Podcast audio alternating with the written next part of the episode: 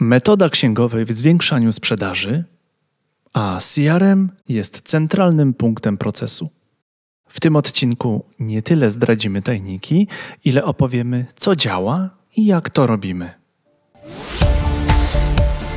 Escola Mobile. Biznes masz w kieszeni.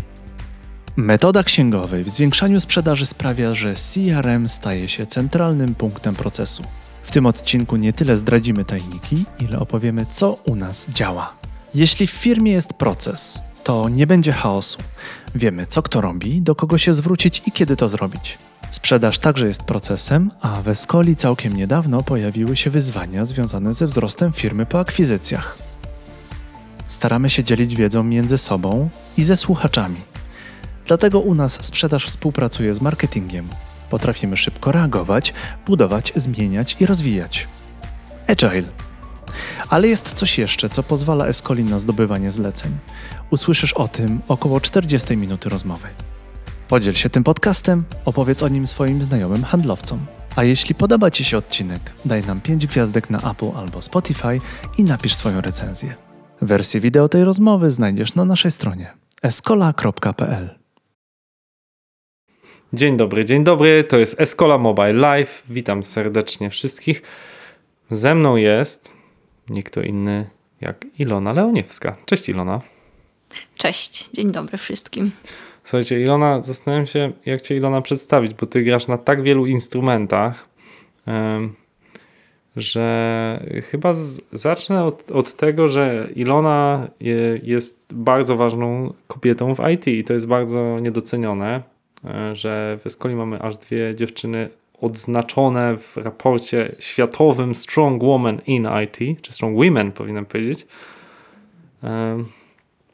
Ilona jest jedną z nich i swoją karierę, no właśnie, kiedy zaczęłaś swoją karierę w IT, powiedz mi? To było dawno. E, już nie pamiętasz. Tak, już nie pamiętam. E, wiesz co, nie wiem, w okolicach myślę 2011 roku.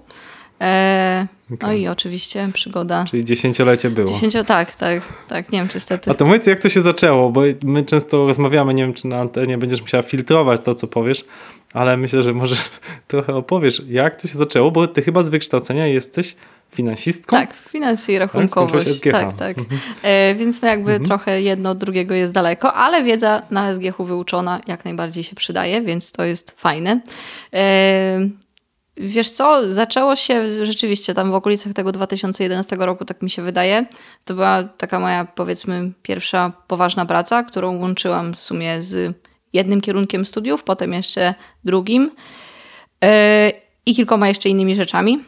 W każdym razie to był Software House i tam najpierw zajmowałam się takim projektem mm, gier edukacyjnych dla dzieci. Potem yy, przeszłam rolę PM-a, potem jeszcze trochę sprzedaży, więc było to ze sobą wymieszane, aczkolwiek zawsze y, w software house i zawsze y, blisko y, pracy z jednej strony z programistami, z drugiej strony z klientem. Więc mm, to akurat było fajne i chyba dobrze zaczęła się ta moja przygoda ze względu na to, że mm, co pewnie o czym będziemy rozmawiać później, ale ta praca blisko z programistami dała mi też pojęcie o tym, co robią, jak wygląda ich praca i też zaczęłam zgłębiać kwestie technologiczne, bo nie wyobrażam sobie pracować w IT i tego nie rozumieć, a przyznam szczerze, że przewinęło się e, gdzieś tam mm, jako klienci, jako współpracownicy różne osoby, które pomimo długiego, długiej kariery w IT nie do końca tą technologię rozumiały i backend i frontend mogły być dla nich nawet wyzwaniem. Także tak bym to mhm. ujęła. Okej, okay, ja zarysuję, bo podcast dzisiejszy będzie dotyczył, ja zarysuję o czym będziemy dzisiaj rozmawiać dla tych, którzy nas słuchają. Przede wszystkim Chcielibyśmy porozmawiać o tym, jak budować sprzedaż, jak sprawić, aby firma rosła. Porozmawiajmy o, też o produktach, bo Ilona, ty jesteś świetna w tworzeniu e, produktów i pomagasz w Escoli właśnie w ich skalowaniu, między innymi aplikację Meetinga. E, opowiesz też o, pewnie o konsekwencji swojej, o tym, co jak bardzo praca handlowca sprzedaży w dzisiejszych czasach jest różna od wyobrażeń w latach 90., że ktoś chodzi na spotkania, pije kawka, wódeczka i w ten sposób dzieje się sprzedaż, że dzisiaj to jest CRM, dobra organizacja i ja, tak, i ja pamiętam, że jak rozmawialiśmy, e, jak właściwie przejmowaliśmy Vicent Coders, e, który prowadziłaś, to, to ja miałem wrażenie, że ja rozmawiam bardziej z księgową niż ze sprzedawcą i przekonałem się, że to podejście potem przez kolejne trzy lata jest dużo lepsze. I myślę, że to jest, to będzie temat, który, który będzie taką kanwą, na której będziemy rysować dzisiejszy obraz, jakie jest nasze w Escoli wyobrażenie sprzedaży. No więc zaczynajmy. Zacznijmy od właśnie e, tego, że jesteś w Software House, postawiłeś pierwsze kroki jako PM w sprzedaży, ale jednak postanowiłeś założyć wraz z kilkoma kolegami z tego Software House'u własną firmę, Vicent Coders. Jakie były Twoje motywy? Na pewno y, samodzielność, próba y, spróbowania nowych rzeczy i też y, tutaj muszę y, podziękuję mojemu tacie, który bardzo mnie w tym wspierał i zawsze mnie zachęcał do próbowania rzeczy, także to jest fajne. I też pozdrawiam moją mamę, bo dzisiaj Dzień Matki, także cześć. Y, ale co do, tak, jakby no na pewno próba, chęć uniezależnienia się i sprawdzenia mhm. swoich możliwości też na takim polu mm, dosyć odpowiedzialnym. E, także rzeczywiście no, podjęliśmy, to, podjęliśmy to wyzwanie i mm, od razu jeden, jedno z nas, e, właśnie Łukasz wpadł na pomysł aplikacji e, pod eventy. To się tak zaczęło. Mhm. Od... Czyli najpierw miało być software house, ale bardzo szybko zauważyliście, że jest tam potencjał produktowy, tak? Czy to się jakoś tam, rozumiem, stało pewnie jak to zwykle bywa w produktach software house'owych, była potrzeba klienta, okazało się, że ten produkt może być zastosowany więcej niż raz i tak się zaczęła droga E, aplikacji meetinga. Dokładnie tak, więc e, to wydaje mi się, że to była dobra droga i dobry kierunek, bo e, takie customowe projekty, one zawsze gdzieś tam mają swój swoje ograniczenia skalowalności, bo tak, jeżeli powiedzmy rośnie nam liczba projektów, no to też powinna rosnąć liczba programistów, którzy się, którzy się tymi projektami zajmują, którzy, je robią i tak na dobrą spra- sprawę te linie wzrostu są ze sobą skorelowane. I też to niesie ze sobą duże ryzyko, bo jeżeli gdzieś tam przy dużej już skali e, faktycznie, ym, no nie wiem, powinie się noga, coś się, nie wiem, sprzedaż zatnie jakkolwiek, no to w takim razie zostajemy z dużymi kosztami i nie do końca pewnymi przychodami, więc to takie jest zawsze ym, broń obosieczna. E, oczywiście jakby przy, przy, pewnej masie trudno o takie, o takie pomyłki, no ale wiadomo jak jest jest różnie. Y, ale co do, a w przypadku produktu ta, ta możliwości skalowalności są dużo wyższe ze względu właśnie na to, że produkt już jest wytworzonym oprogramowaniem, więc siła, mm, y, którą wkładamy w jego rozwój jest zupełnie inna i trochę mniej skorelowana z tym, że na przykład ile tego sprzedajemy, jak sprzedajemy, w jakim modelu, czy to jest na przykład, nie wiem, SaaS, czy to są jakby implementacje mniejszych instancji. Tego jest już, mm, mamy po prostu szersze pole możliwości y, i nie tylko w samej produkcji, ale też w sprzedaży i w samym marketingu, więc to jest na pewno, mm, na pewno w porządku i myślę, że daje takiego, y, daje troszkę szerszą perspektywę na rynek, na którym działamy, bo załóżmy specjalizujemy się wtedy trochę w jednym, tak jak jest Meetinga, która jest aplikacją, która rozwiązuje wiele problemów organizatorów wydarzeń e, i dzięki tej aplikacji e, poznaliśmy głębiej e, rynek wydarzeń. Mówię tu o konferencjach, o targach, o spotkaniach jakichś integracyjnych firmowych. Tego jest naprawdę bardzo dużo i poznanie y, tego, czego klienci oczekują, czego użytkują użytkownicy, bo tutaj to jest, y, nie jest tożsame, pozwala to, czego, o co trudno czasami w customach, bo oczywiście software house może mieć jakąś specjalizację. Wiem, specjalizuje się w fintechu, w, w nie wiem, w e-commerce, w czymkolwiek innym. Mm, tak tutaj jest, produkt daje po prostu tę specjalizację i przewagę wiedzy, którą można później wykorzystywać i w sprzedaży, i w, y, w budowaniu produktów. Czyli produkt sprawia, że wiesz, czego oczekuje rynek, że możesz trafnie adresować potrzeby. Bo ty trochę mówisz, że produkt często ludzie myślą, że to jest coś spółki, a, a wokół produktu często powstają bardzo wyspecjalizowane usługi, które są mm, technologiczne, czasem doradcze, ale bardzo blisko klienta.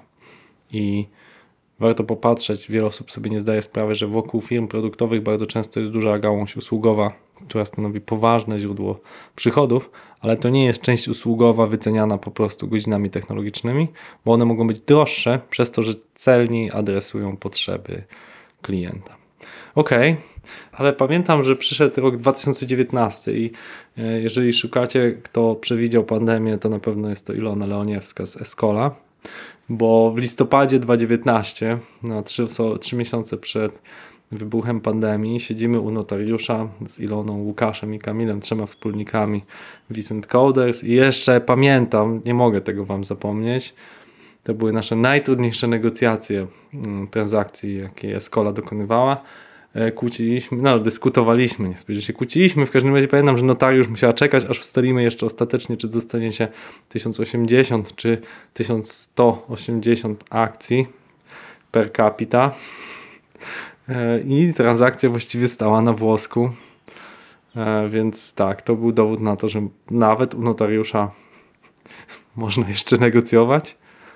E, osiągnęliście, pamiętam wtedy sukces, dlatego też tak dobrze to pamiętam, bo gdyby mi się udało wynegocjować na swoją modłę, to pewnie bym tego już nie pamiętał tak dobrze. Mm. No i właśnie, dlaczego, dlaczego zdecydowaliście się dołączyć do Escoli?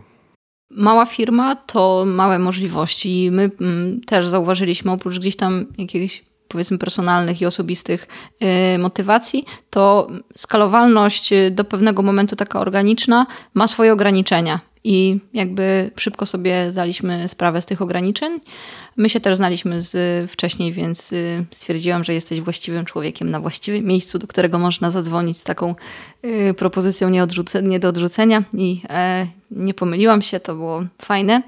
Myślę, że ta perspektywa dołączenia do trochę większej organizacji, do dołączenia do organizacji, która poniekąd trochę znamy, pozwoli rozwinąć skrzydła i nami produktowi, ze względu na to, że oprócz tego zaplecza wiedzy już mm, o rynku, o kliencie, dołączy do tego też zaplecze techniczne, które pozwoli nam trochę robić trochę więcej, e, docierać do większej liczby klientów, no może innych rynków, także mm, zdecydowanie ten wzrost był z tyłu głowy, żeby e, to była jedna z motywacji na pewno. Mhm. Chociaż muszę ujawnić, że no, jak trzy miesiące później wybuchła pandemia i właściwie rynek eventowy no, po prostu zamarł, to miałem duże wątpliwości, wspominając, czy może dobrze, że odpuściłem wtedy u tego notariusza. Ale dzisiaj po tych dwóch latach e, zmieniły się trzech już prawie dwie rzeczy. Po pierwsze, no, pandemia się skończyła, rynek eventowy znowu wybuchł. Widać to w Twoim dziale sprzedaży. Po drugie, dołączyły do nas naprawdę świetne osoby. Łukasz jest e, szefem działu mobilnego u nas. Kamil jest świetnym deweloperem, a ty zostałaś szefową sprzedaży e, działu e, całego naszego w grupie Escola. Dlaczego, ja może powiem tutaj słuchaczom, dlaczego tak się stało. Ja pamiętam, że miałem, nie, nie wiedziałem w jaki sposób konstruuje się sprzedaż i zawołałem wtedy Pawła, którego bardzo pozdrawiam, jeśli nas słucha, żeby odpytał Ciebie, jak działa ten CRM, czy dobrze jest ustawiane są te procesy w tym mini dziale sprzedaży, bo dla mnie nie mieściło się w głowie, że jedna osoba prowadzi aż tak szczegółowe tak szczegółową dokumentację procesu sprzedaży, no bo jeżeli tam jest dział pięcioosobowy, no to wydaje się to mieć większy sens, ale czemu ktoś dokumentuje tak dokładnie wszystko krok po kroku dla jednoosobowego działu? I pamiętam, że Paweł po tych naszych dwóch spotkaniach powiedział, że jest to najlepiej prowadzony CRM, jaki w życiu widział. I to, i to procentuje do dzisiaj. Korzystamy z LiveSpace'a w naszym wypadku, polskiego CRM-a sprzedażowego. I mi się wydaje, że to procentuje w takim sensie, że gdy skalujemy ten dział teraz, który nie wiem, ma 6 osób, jest łatwiej dzielić się wiedzą. Opowiedz, dlaczego Dlaczego wybrałaś podejście księgowej do sprzedaży? No wi wiadomo, jak stara prawda mówi, wszystko, hajs musi się zgadzać, Excel musi się zgadzać. Oczywiście może przyjąć wszystko, ale dobrze byłoby, żeby to wszystko miało ręce i nogi. I teraz e, podejście procesowe do mm, sprzedaży, do, nie tylko do sprzedaży, też do marketingu, do wielu różnych obszarów działalności firmy, e, daje przede wszystkim poczucie porządku i jeżeli jest porządek w e, samym procesie, to też znowu łatwiej go skalować, bo osoba, która dołącza do, e, do nas, do działu, od razu wie, z czym się mierzy i jakie panują zasady. E, nie mówię tutaj oczywiście o takim, że mm, no nie wprowadziłeś tej szansy do sprzedaży do CRM-a, to jest zło i tak dalej. Tylko staram się uzasadniać, dlaczego to jest ważne. A to jest ważne z jednym, jakby jednym z kluczowych powodów, dlaczego to jest ważne, żeby na przykład, jeżeli e, szansa, do, żeby lead do nas wpadł, powiedzmy, nie wiem, w lutym, to żeby tych danych nie uzupełniać, powiedzmy, mm, w ostatnim dniu marca, tylko żeby to się jeszcze stało na przykład w lutym, tego najlepiej jeszcze w tym samym tygodniu, a już idealnie, jeżeli to się dzieje od razu, tak jak ja to robię. Sprawozdawczość później jest e, istotna, ponieważ podejmujemy decyzje w oparciu o te dane. Czyli na przykład, ok, w tym kwartale mieliśmy największym źródłem lidów było to, a najwięcej lidów było wtedy yy, i najwięcej, i najwięcej powiedzmy, nie wiem, produktów a tu, tu customa. Jesteśmy w stanie panować nad tym i załóżmy, jeżeli identyfikujemy, że jakieś źródło yy, tych lidów yy, przynosi nam ich najwięcej, to może to znak, że warto w nie zainwestować jeszcze więcej, co teoretycznie da nam możliwość yy, jeszcze większego, yy, jeszcze większego zwrotu.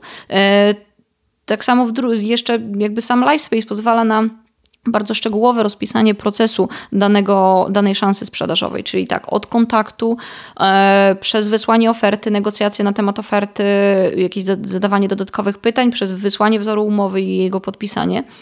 I też, jeżeli znowu handlowiec systematycznie odznacza dany proces, na którym rzeczywiście szansa się znajduje, to później na koniec dnia, na koniec kwartału, na koniec półrocza wiemy, załóżmy, ok, większość szans sprzeda sprzedaży odpadała nam na przykład na tym konkretnym etapie. To nie wiem, może nie wysyłamy tych ofert na czas, albo one są niejasne, albo na przykład, nie wiem, nie jesteśmy w stanie doprowadzić do jakiegoś spotkania z klientem, musimy to, to poprawić. Także to jest absolutnie fundamentalna wiedza do tego, żeby panować nad tym całym procesem i żeby ulepszać go, bo często jest tak, że nie wiem, software house'y mówią, musimy mieć więcej lidów, więcej lidów, więcej lidów i tak dalej. A to nie do końca jest prawda, bo możemy mieć tyle samo lidów, ale jeżeli ulepszymy ten proces obsługi klienta i obsługi prospectingu mm, i, i całości już, jeżeli ten z tym klientem mamy, e, jest już w naszym procesie, jest w naszym CRM-ie, to tak naprawdę z tej samej liczby lidów można wyciągnąć jeszcze wyższą sprzedaż. Jeżeli poprawnie zidentyfikujemy oczywiście te, mm, te nasze problemy, które, które są w, w, w procesie już jednego klienta. Czyli mówimy nie tylko liczby, ale też te liczby uczą nas, że ok, najwięcej lidów pozyskaliśmy na przykład wiem, z mailingu, z Facebooka, z jakiegoś tam innego źródła. To punkt pierwszy. Punkt drugi, etapując to, widzimy na którym etapie tracimy klientów. I tu myślę, że warto, jeżeli słuchają nas też handlowcy, tacy handlowcy, którzy pracują przez internet, żeby powiedzieć, jak ważnym aspektem jest szybka odpowiedź do klienta. O tym mówi Paweł Tkaczyk, że właściwie najczęściej ten klient wysyła jakieś tam zapytania do 10 firm i nawiąże kontakt tylko z pierwszymi trzema, czterema, już wejdzie w dialog, a innym nie będzie odpowiadał i często handlowcy denerwują się, ojej, nie odpowiadają, no to będę się przypominał, ale on nie odpowiedział wystarczająco szybko, więc ta osoba mając ten good enough, ten wystarczająco dobrą odpowiedź, nie będzie już do ciebie odpowiadała, bo odpowiedziałeś początkowo za szybko. Teraz pytanie do ciebie. Jak zrobić, jak sprawić, żeby odpowiadać wystarczająco szybko? Yy, więc tak, na pewno jak jest się samemu, to jest trudniej, bo teraz, jeżeli mamy, nie wiem, warunki takie, że coli w dniu jest bardzo dużo, to oczywiście trudniej to robić, a no, staramy się, żeby faktycznie za tym, yy, za tą odpowiedzią stał człowiek, bo jest w stanie już z takiego podstawowego zapytania, czasami składającego się z kilku zdań, wiele już wyciągnąć na temat tej, tego zapytania. E, jest nas teraz kilka osób, które obsługują maila, na, na, na które przychodzą zapytanie i staramy się naprawdę utrzymywać tę taką dosyć sprawną odpowiedź. Idealnie, jeżeli jest to 15 minut, e, akceptowalnie 30. E, przy czym to może o tym te, będę też później mówić o wyzwaniach, że tych lidów jest naprawdę sporo i dosyć trudno e, jest utrzymać taką, taką, e, taką tendencję, ale staramy się i naprawdę też zauważyliśmy, że to jest ważne. Jeżeli odpowiadamy po dniu, to można już w ogóle to zostawić, bo, bo mhm. tak. Ja myślę, że jest jeszcze jedna rzecz, o której warto się powiedzieć, czyli trochę zdradzić naszego sekretnego sosu, bo myślę, że dużo osób, które nas słucha, mówi, wow, fajnie, to jest kola się rozwija, jak oni to robią. No to dzielmy się tą wiedzą. Mm. Wydaje mi się, że to, co stoi za dobrą odpowiedzią, co, co nasi klienci lubią, że często osoby, które są handlowcami, mają wiedzę merytoryczną. Ty o tym wspomniałaś na początku rozmowy. Ty byłaś project managerem, scrum masterem i to nie jest tak, że ty sprzedajesz nie do końca wiedząc co. To trochę jak idziesz do warzywniaka i pani mówi, no dobre są te marchewki, ale jak ci już opowie, że to jest tam jakaś odmiana od państwa jadwisińskich siechnic i ona tam jeździ codziennie, albo jej mąż, to myślisz, wow, no jeżeli ona tam jeździ i wącha te marchewki, no to pewnie są dobre. I na tej samej zasadzie ja bardzo głęboko wierzę, że sprzedaż usług intelektualnych, jak prawne, informatyczne, właśnie na tym polega, że ten handlowiec nie handluje domestosem, który mniej więcej wiemy, co robi, tylko handluje wiedzą innych ludzi, a więc sam też powinien mieć dokładną wiedzę. Zresztą nawet jeśli handluje domestosem czy tym bargiem, powinien świetnie znać skład tego i co to robi, jakie są stężenia i tak dalej. Wtedy jest wiarygodny, tak? Ilekroć idę do banku, to zawsze ci, e, ci sprzedawcy mi mówią, że oni sami korzystają z tych tam polisolokat. Nie wiem ile w tym prawdy, ale w ten sposób są bardziej wiarygodni. I, i wydaje mi się, że tu jest sedno, że w wielu software house'ach, jak nawet sam korzystałem z takich usług, to piszę do handlowca, chciałbym zamówić nie wiem, taką, a taką aplikację. Mówi, tak, tak, dziękuję, przyjęliśmy zgłoszenie. Wrócę do deweloperów, zapytam i wrócę z odpowiedzią. Dwa dni później dostaję jakąś tam odpowiedź. Okay, fajnie, ale w tym czasie już ktoś inny dał mi taką wskazówkę, na przykład jeśli zrobisz to i to, to zrób to inaczej. A może powinieneś tą aplikację zacząć w ten sposób. Albo zacznij od warsztatów, na których zrobimy to, to, to. Ustalimy definition of done, ustalimy gdzie jest must, gdzie jest should, gdzie jest faktycznie, powiemy ci krok po kroku, jak to zbudować. Albo to ci nie wyjdzie. E, w poniedziałek miałem taką rozmowę e, z jednym startupem, gdzie powiedziałem im no, z pewną przykrością, że moim zdaniem ich pomysł nie wyjdzie, chyba że są w stanie pozyskać 10 milionów dolarów, bo to, to i to. Jakby dość mocno miałem to uzasadnić. E, pokazałem też, co można zrobić, jak spiwotować ten biznes. Mm, nie musiałem wrócić do deweloperów, żeby im to opowiedzieć, że ten ich biznes będzie bardzo drogi, bo po prostu zrobiłem tyle tych projektów, że to wiedziałem. I wydaje mi się, że dzisiejszy handlowiec, to, to, to dziwnie to słowo nawet brzmi w tym kontekście, powinien być bardziej doradcą który jest w stanie powiedzieć, jak ten biznes ukierunkować, żeby on wypalił. Bo ostatecznie, jeżeli idę do software house'u, nie takiego tam stereotypowo w Indiach, gdzie po prostu kupuję godziny deweloperskie, tylko do software house'u, który mi ma dać wartość dodaną, to jak wytwarza oprogramowanie, ale też zna moją dziedzinę, to mi powie coś więcej niż ile to będzie godzin. Dokładnie. Jakby ja uważam, że y, doradca, bo to jest teraz w zasadzie mm, to właściwe słowo, e, powinien e, rozumieć, nie mówię już takich naprawdę podstawach totalnych, yy, z czego się składa, nie wiem, strona Java od JavaScriptu. Od na przykład, albo odróżniać, nie wiem, aplikację natywną od yy, cross-platformowej załóżmy, tylko już mówimy o takich trochę bardziej szczegółowych, yy, info, szczegółowym podejściu, na przykład, nie wiem, rozumieniu czym jest headless, yy, na czym polegają mikroserwisy i, ta, i tak dalej, jakby rozumieć też na przykład, nie wiem, to, czy yy, nasz klient będzie chciał się bardzo skalować, czy jest to raczej, nie wiem, e, pro, e, mniej, jakby coś, co wymaga znacznie mniejszych zasobów. Jakby mhm. to trzeba bardzo Czyli dużą... też aspekty biznesowe są ważne, tak? Dlatego też wyspecjalizowane software house'y też opierające się o jakiś produkt są w stanie skuteczniej doradzać, bo już przerobiły 18 podobnych case'ów. No nie wiem, jak mi się kojarzy, że Escola zrobiła no właśnie chyba z 18, może 20 aplikacji dla uczelni. Jak e, przychodzi kolejna, no to my możemy powiedzieć, czy w tym budżecie da się to zrobić, czy nie, z jakimi systemami da się zintegrować, nie wiem, z USOS-em, czy da się, czy nie da się, czy to będzie drogie, czy łatwe, czy trudne, jaka wersja. No i jakby nie musimy tej analizy robić, bo mamy już ją w głowie. Okej, okay, to, to, to, to powiedz jakby, hmm, chcę się cofnąć i żebyś powiedziała, ponieważ słuchają nas różnej wielkości firmy, e, czym się różni zarządzanie działem jedno, może dwuosobowym, działem e, pięcioosobowym i no pewnie tutaj odwołam się do Twojej wyobraźni. Naprawdę dużym działem handlowym, nie wiem, kilkunastoosobowym. Mhm.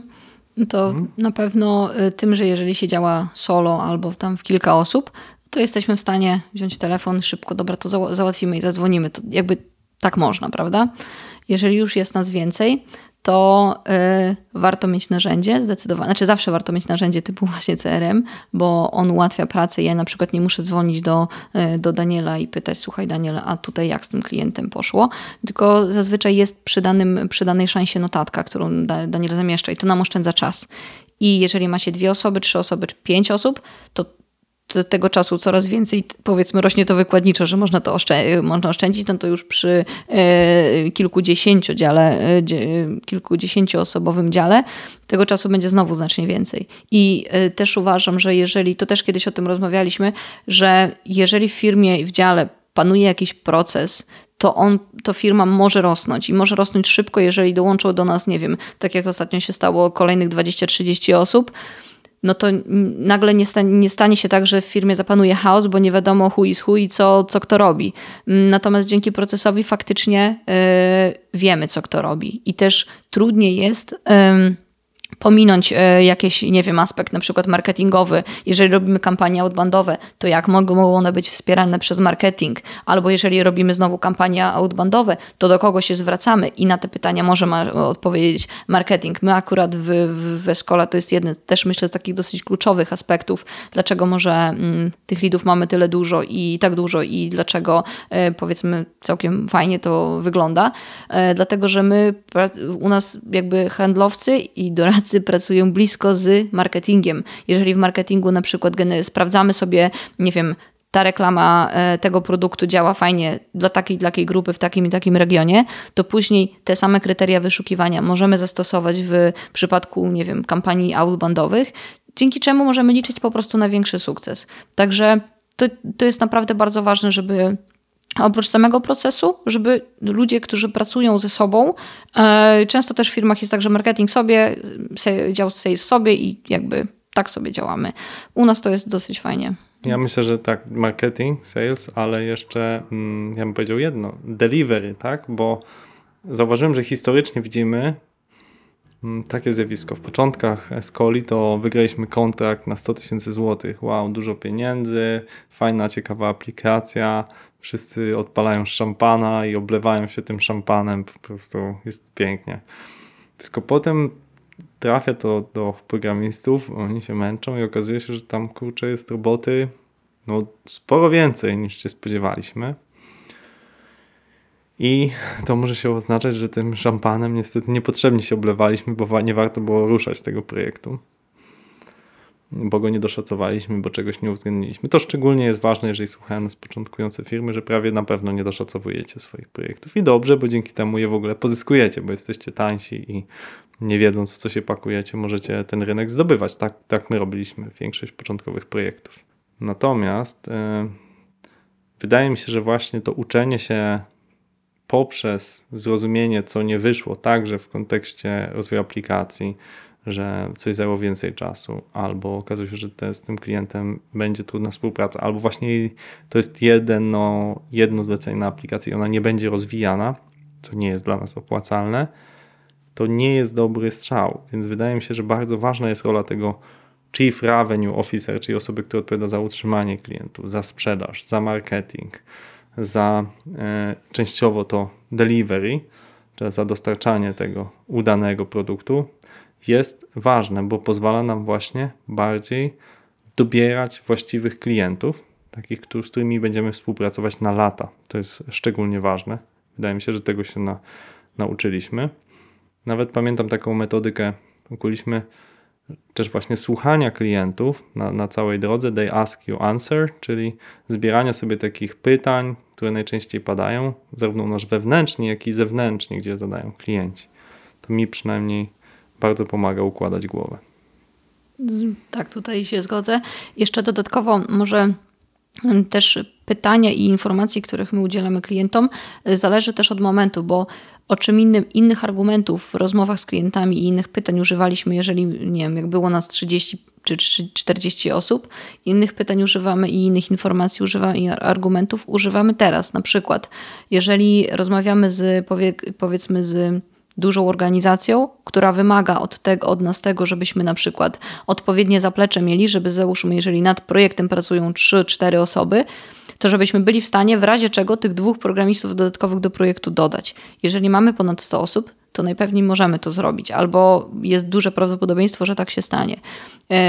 Organiza- czyli jakby też przy takiej liczbie ludzi w firmie używamy tego argumentu, nie jesteśmy już mali, mamy ze sobą naprawdę um, fajny, fajny zespół, zespół, który tobie da pewność, że twój projekt nie wysypie się gdzieś po drodze, bo jest ta zastępowalność, jesteśmy w stanie fajnie e, tutaj zarządzić tym procesem maintenance'u twojego projektu.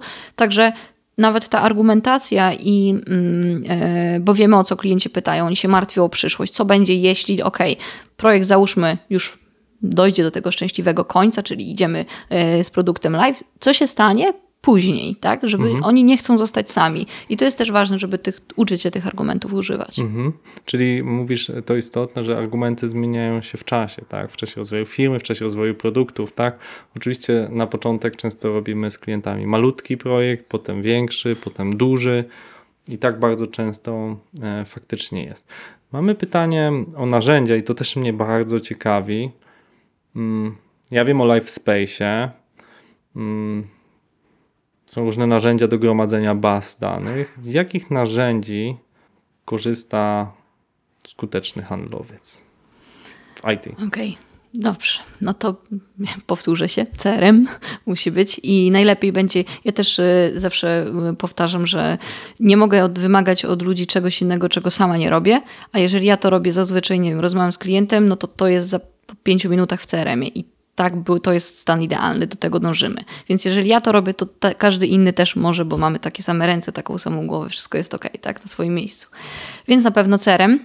E, drugą rzeczą e, istotną jest na pewno e, Calendly. To jest takie narzędzie, które pozwala zrobić, załóżmy, ciężko się umawiać, na przykład pięć maili wymieniamy, ustalamy godzinę. No to mm, pasuje panu ta godzina czy ten dzień? A tak wysyłam po prostu link do swojego Calendly i klient już sobie może sam do, do, do wybrać dowolnie ten godzinę i czas w, w ramach oczywiście mojego, e, mojego wolnego czasu. E, kolejną rzeczą, jaką bym, e, na jaką bym zwróciła uwagę, to e, Google Docs albo cokolwiek, co umożliwia pracę, taką kolaborację.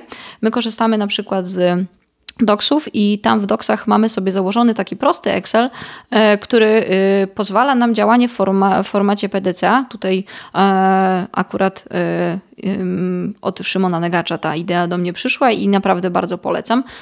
Podbija to podejście procesowe, pozwala na fajną, cotygodniową aktualizację informacji kampanii, które robimy, czy outboundowych, czy marketingowych, tego i weryfikacji tych zadań, czy w ogóle to, co robimy ma sens, bo może nie ma sensu i po tygodniu warto coś zmienić. Także naprawdę ważna rzecz. Jeszcze co do, y, oczywiście w kampaniach outbandowych używamy swoich narzędzi, na przykład, nie wiem, Wallaxi do, do, do kampanii outbandowych. No i nieodłącznym e, narzędziem jest LinkedIn. I tutaj mówię o zarówno takim podstawowym koncie, jak i wykupieniu tego konta Sales Navigator, bo to jest naprawdę fajne. No i jesteśmy w IT, więc tutaj Jira i Mattermost do komunikacji e, mhm. takiej codziennej e, też jest nieodzowna. Mhm. Pięknie. To, to jeszcze powiedz Ilona właśnie o, o tym, co zrobić, jeżeli lidów jest za dużo. Udałaś, użyłaś tego stwierdzenia. Mi się wydaje, że to, że jakby nigdy nie jest tak, że jest za dużo klientów, ale czasem jest z, za dużo klientów co do tego, ile jesteśmy w stanie w tym momencie jakościowo obsłużyć. Bo zawsze oczywiście można mieć bardzo dużo klientów, ale to jest kosztem jakości. Ja pamiętam taką historię odnośnie jakości, którą tu opowiem na antenie, że byłem kiedyś w winiarni, chyba w Czarnogórze i opowiadał ten e, właściciel winiarni, że któregoś dnia to te, te winorośle źle wyrosły i musiał całe wino wylać. Okazało się, że on musiał stracić cały jakby swój przychód całoroczny, żeby trzymać jakość. I jakby to mi uświadomiło, że czasem jakby trzymanie jakości na lata, jeżeli to była jakieś tam piąte pokolenie winiarzy, to jest coś, co było dla niego dużo cenniejsze niż całoroczny zysk dla niego w tym momencie. Mm, no i krótko mówiąc, tą, tą anegdotą chciałem pokazać, jakby jak, jak istotna dla niektórych jest jakość, i oczywiście zawsze można więcej zarobić, ale czasem długoterminowo warto zarobić mniej. Jak, jak ty do tego podchodzisz? Y, no tak, zdecydowanie y, ja bym to ujęła w jednym zdaniu warto się w pewnym momencie nauczyć mówić nie. nie jest to kluczowa rzecz. E, ze względu na to, że części nie każdego klienta jesteśmy w stanie obsłużyć, nie każdy klient jest dla nas i też my nie jesteśmy dla, e, dla każdego klienta odpowiednim software house'em. E, jeżeli chodzi o, w ogóle też zaczęło mi ostatnio chodzić po głowie jedna rzecz, chodzi o takiego opiekuna klienta. Jak mamy produkt, to w pewnym momencie, jeżeli tych klientów jest bardzo dużo, to brakuje nam czasu na jego obsługę, bo oczywiście są produkty bezobsługowe, ale jeżeli zazwyczaj na tym wczesnym etapie kontakt z klientem jest ważny i do zbierania feedbacku, i do po prostu pomocy. E, I też ostatnio zaczęło mi chodzić po głowie, dlaczego e, nie powinniśmy się zastanowić nad takim, powiedzmy, mm, customer care, e, nad, nad osobą, która, która takiego klienta, takiemu klientowi będzie codziennie pomagać. Druga rzecz, jeżeli chodzi o trzymanie tej jakości, to też y, mówienie nie pomaga ze względu na to, że jeżeli mm, mamy obłożenie powiedzmy 99%, i przychodzi do nas klient, któremu ewidentnie zależy na czasie, na realizacji, e, e, na realizacji e, czegoś w określonym, zafiksowanym dniu, to też nie jesteśmy w stanie, jeżeli wiemy, że jest duże ryzyko, że to się nie zadzieje, odpuśćmy bo tak naprawdę stracimy klienta, który może kiedyś do nas wróci. Albo stracimy, stracimy klienta i nie dowożąc jakości, on powie innym, że nie zrobiliśmy tego dobrze. I... To wyjdzie jeszcze gorzej, dokładnie. Ja myślę też o takiej sytuacji, bo mm, w Polsce od 33 lat mamy kapitalizm i to sprawia, że bardzo mocno przyzwyczailiśmy się do konsumpcji. Um, i że jesteśmy klientami i że nam się e, wszystko należy tu i teraz. I faktycznie widzę takie, takie skrajności, że czasami czytam na grupach różnych, facebookowych, że ludzie narzekają, że na przykład, nie wiem, tam mają jakiś pomysł na aplikację i że się zawiedli, bo już trzeci software house tego nie dowiózł. I czasami wchodzę w rozmowy z tymi osobami i okazuje się, że tam jest bardzo skromny budżet, bardzo mała wiedza na temat tego, jak wytwarzać aplikacje, olbrzymie oczekiwania, no i ktoś ma faktycznie budżet, no nie wiem, 50 tysięcy na aplikację na dwa systemy, jeszcze z dosyć złożonym backendem. Mm, ja jakby rozumiem podejście wymagań klienta, że ja mam pomysł na aplikację i 50 tysięcy złotych w ręku. Niemniej pamiętajmy o dwóch stronach, to znaczy, że w tej chwili mm, niestety wytwarzanie aplikacji i mobilnych, i webowych jest złożonym procesem i tu nie chodzi tylko o budżet, chodzi też o pewne zrozumienie tego procesu, złożoności tego procesu. I e, warto pamiętać, że też, żeby odnieść sukces, należy przygotować się do tego procesu, czyli w pewnym sensie zbudować te wymagania, odbyć N warsztatów i w tej chwili naszym wymogiem jest jako Escoli, żeby były te warsztaty, które uwspólniają nasz język, gdzie opowiadamy, w jaki sposób my pracujemy, gdzie klient opowiada o swoich wymaganiach, gdzie mamy okazję się poznać. Wczoraj mieliśmy bardzo fajne warsztaty i tu zazwyczaj bierze udział analityk, ty Ilona byłaś na tych warsztatach e, i zazwyczaj ktoś od strony developmentu, żebyśmy jak najszybciej znaleźli wspólny język, jak najszybciej mogli określić, jak długo nam to zajmie, wskazali wspólne problemy, zrozumieli siebie nawzajem. I wydaje mi się, że od kiedy budujemy te warsztaty jako wręcz obowiązkowy element tworzenia aplikacji, dużo rzeczy idzie łatwiej. To jest takie wspólne randkowanie z klientem, które pozwala nam hmm, lepiej się poznać, zabezpieczyć komunikacyjnie na przyszłe wypadki. Tak, y, zdecydowanie od, y, no już od dłuższego czasu e, te warsztaty stają się wymagalne, szczególnie przy projektach nie tylko fixed price, ale też time and material i one dają rzeczywiście to poczucie, znalezienia wspólnego języka, ale przede wszystkim podstawowego zrozumienia celów produktu czy projektu, e, podstawowych założeń. Często jest tak, że na warsztatach klientowi też się zmienia optyka z tego na przykład, że uważał, że ta funkcjonalność jest absolutnie fundamentalna dla e, jego produktu, Potem w trakcie warsztatów okazuje się, że no niekoniecznie i że to inna funkcjonalność ma te, ma te kluczowe znaczenie. Więc y, y, to tak naprawdę pozwala dwóm stronom y, lepiej zrozumieć i siebie nawzajem i produkt, nad którym będą razem pracowali, bo przecież usługi software house one nie są na 5 minut, nie pracujemy razem tygodnia, pracujemy razem naprawdę długie miesiące i, i jeżeli już w taką relację wchodzimy, to naprawdę dobrze jest mówić, sobie, mówić tym samym językiem. I warsztaty, przygotowanie analizy, tak jak teraz to robimy, e, naprawdę pozwala wielu też konfliktów później na końcu y, uniknąć. Także. Mhm. Mm, tak, co nie znaczy, że oczywiście klient musi być y, programistą, musi mieć bardzo głęboką wiedzę techniczną. Nie, jakby to, to, to my zapewniamy tu wsparcie i na pewno nie jesteśmy jedynym software house'em, który robi to. To nie jest coś wyjątkowego, natomiast po prostu wprowadziliśmy właściwie taki wymóg, wie, czerpiąc doświadczenie z tego, co się nie udało, że właśnie zabrakło warsztatów na początku i potem w połowie projektu wychodzi, że jednak no jakiś element był zdecydowanie najważniejszy, a my tego nie wiedzieliśmy, bo nie było to wskazane. Tak? Albo okazuje się, że jakiś element jest, e, tej aplikacji nie jest taki do końca ważny, albo ma konflikt z jeszcze innym. Mm. Plus e, e, ważnym aspektem jest rozumienie, jakby, jaki jest cel biznesowy. To nasz CTO niedawno mówi, że każdy może zrobić oprogramowanie, każdy programista, no powiedzmy w miarę doświadczony, ale dopiero naprawdę ktoś, kto wiele aplikacji zrobił, zrobi taką aplikację, którą naprawdę potrzebuje klient. Nie taką, która technicznie jest doskonała, tylko taka, która spełnia e, swoje e, ma, funkcje, ma, ma, e, wypełnia swoje cele. Chcę jeszcze właśnie dodać, że mm, elementem tego chyba jest właśnie to, co robimy teraz, tak? Bo jakby dzieląc się naszą wiedzą w podcastach, w, na blogach, jakby też w pewien sposób budujemy relacje z klientem, tak? Na bardzo wczesnym etapie. Tak, mm, tak dlatego że często na przykład, jeżeli chciałabym klientowi coś szerzej wytłumaczyć, ale nie do końca mam na to czas, albo klient nie ma czasu też, żeby załóżmy umówić się na kola, co absolutnie rozumiem, bo tych jest bardzo dużo w ciągu tygodnia, to yy, na przykład, nie wiem, jeżeli chcemy mu wytłumaczyć, czym jest brief albo jakich informacji potrzebujemy, to ja mogę wysłać link do odcinka, w którym rozmawiam, w którym mówię o tym, że co powinniśmy w briefie ująć, żeby yy, załóżmy uzyskać możliwie najbardziej precyzyjną estymację. Wysyłam mu link i to gdzieś pozwala nam na też odsył, jakby korzystanie z tej wiedzy wielokrotnie.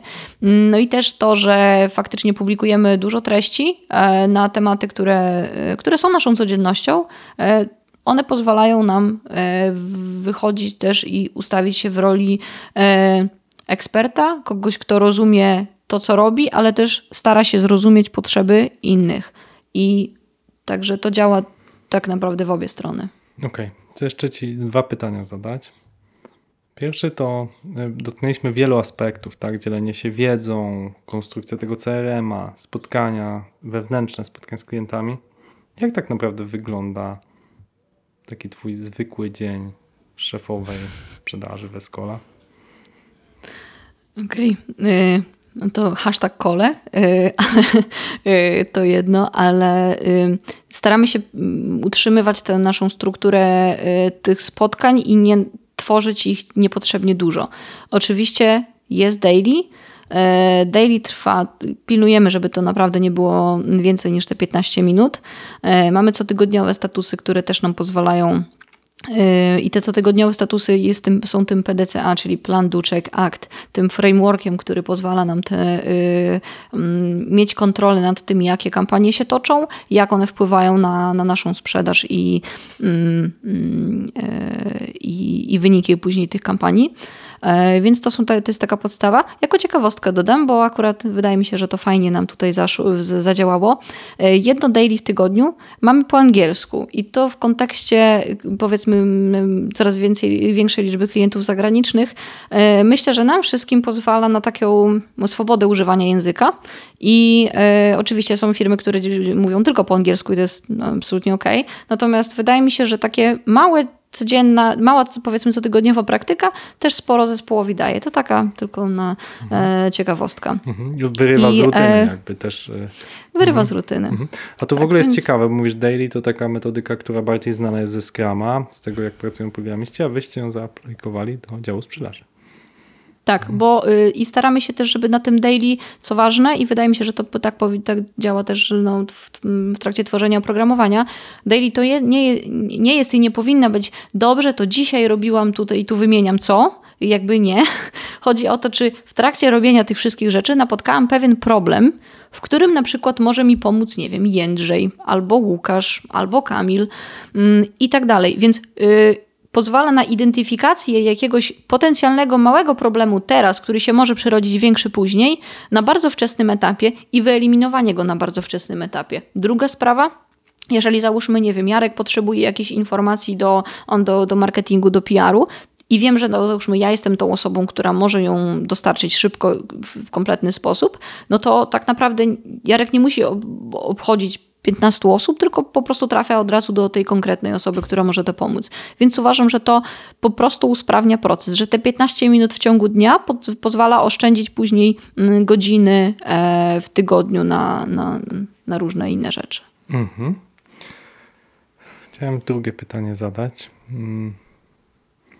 Jesteś jedną z osób, które bardzo podziwiam za systematyczność, bo uważam się za systematyczną osobę, ale chyba mój maksymalny streak Duolingo, czyli uczenia się języków obcych, to 7 dni, a twój to 1400. I to uwzględnia weekendy. To znaczy, że ile ostatnie? To jest 3-4 lata, tak? No, coś koło tego. Codziennie tak. uczyłaś no. się języków obcych i to nie tylko w Duolingo, tak? W różnych aplikacjach. No, nie. I myślę, że jak wiele osób to słyszy, to myśli sobie, o tak, to nie jest takie trudne, też bym tak umiała, też bym tak umiał. A ja nie znam żadnej osoby, która tak faktycznie zrobiła. Więc powiedz, jak uczyć się codziennie, systematycznie. Hmm, systematyczność y, jakby ma to do siebie, że jak już wejdzie w krew, to później głupio nie robić. I trochę to jest ta też jedna z tych motywacji, mhm. więc y, na pewno to, ale wydaje mi się, że możemy być systematyczni w rzeczach, które lubimy i czasami nie do końca lubimy. Y, okej, okay, jakby nauka języków obcych jest dla mnie pasją, ja to lubię robić. Oczywiście nie, nie uczę się tylko od tych trzech lat, tylko od powiedzmy dawna różnych języków i to jest super. Ja po prostu to lubię, mm, ale też na przykład takie rzeczy jak sport dla niektórych, e, no bo przecież kurczę, no nie chcę chodzić siłownie, bieganie, o nie, no, no przecież pada, albo zaraz będzie padać. Jakby albo wczoraj to są padało. Rzeczy, które, jest... Albo wczoraj padało, przecież jest mokro, no kurczę, nie, nie pójdę. No zawsze jest jakaś ja wymówka, przykład... prawda? Albo dopiero, dopiero co zjadłem, mam pełny brzuch, będę ociężały, albo jestem tak. głodny, więc nie mam siły.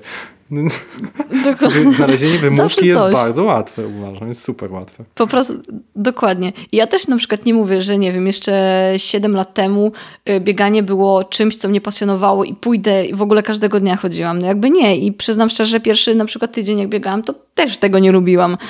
Ale po miesiącu trochę się optyka zmieniła, a teraz sobie bez tego nie wyobrażam życia. I teraz y, dokładnie sprawmy, żeby ten nawyk stał się naszą przyjemnością, którą po prostu chcemy robić, a nie musimy. I y, tłumaczmy sobie, że ten nawyk, tak jak na przykład dodawanie tych szans w crm opisywanie tych szans w crm ono nam później, na koniec dnia ułatwi pracę. Więc jakby patrzmy na ten pozytywy ze strony mhm. tego, co robimy systematycznie. Mhm.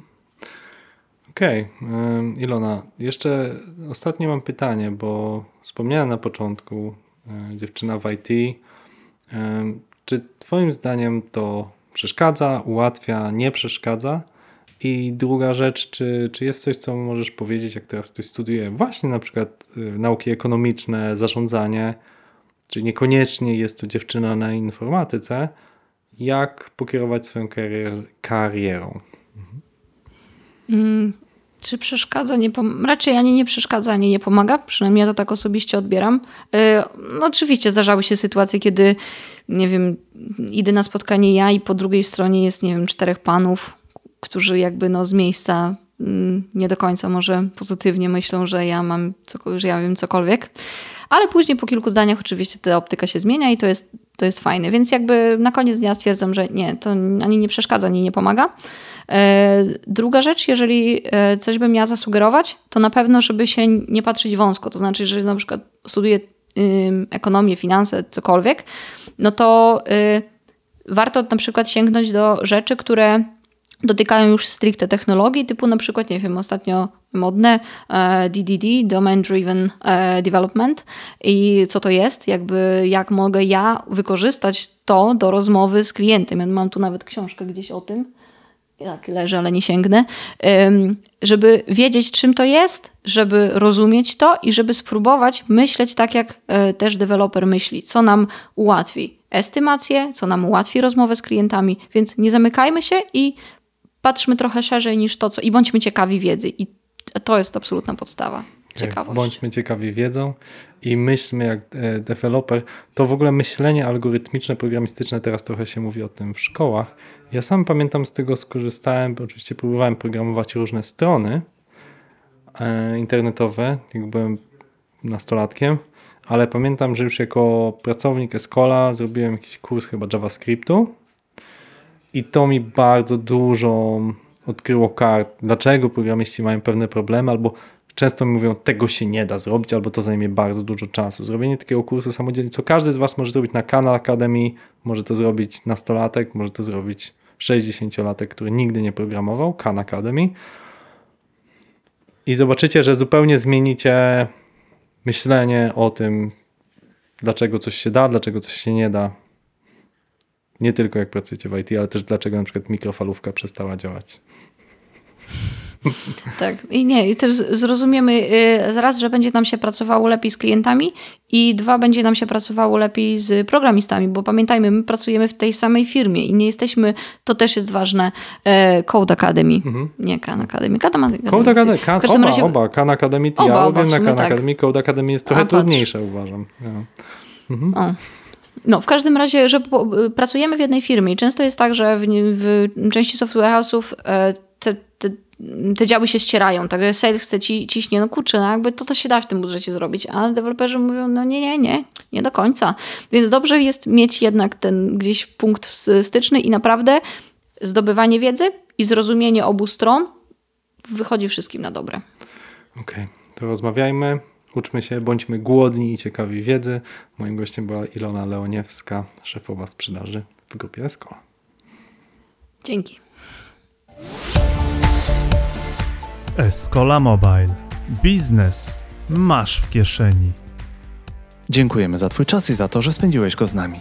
To była opowieść Ilony od momentu, kiedy wystartowała z biznesem z trzema kolegami, do momentu, gdy stała się CRO firmy liczącej ponad 100 osób. Do podcastu zapraszamy najlepszych. Zdobywamy ich wiedzę. To wszystko nagrywamy i dzielimy się właśnie z Tobą w postaci filmu na YouTube artykułu na blogu czy podcastu, którego właśnie teraz słuchasz. Jeżeli ten podcast dał Ci wiedzę, prosimy podziel się nim z innymi. Dzielenie się wiedzą zwiększa jej ilość. Dlatego udostępnij ten podcast na Facebooku, LinkedInie, Twitterze, gdziekolwiek. Opowiedz o nim swoim znajomym. Być może ktoś potrzebuje inspiracji, zdobywa wiedzę, uczy się nowych rzeczy. Zapraszamy do kontaktu. Możesz napisać do Ilony Ciaro Escola Ilona na pewno chętnie podzieli się swoją wiedzą. W końcu Escola to po portugalsku szkoła, gdzie dzielimy się wiedzą. Dziękujemy, że jesteś z nami. To był 125 odcinek podcastu Escola Mobile. Gościliśmy Ilonę Leoniewską, Ciaro Escola SA. Do usłyszenia.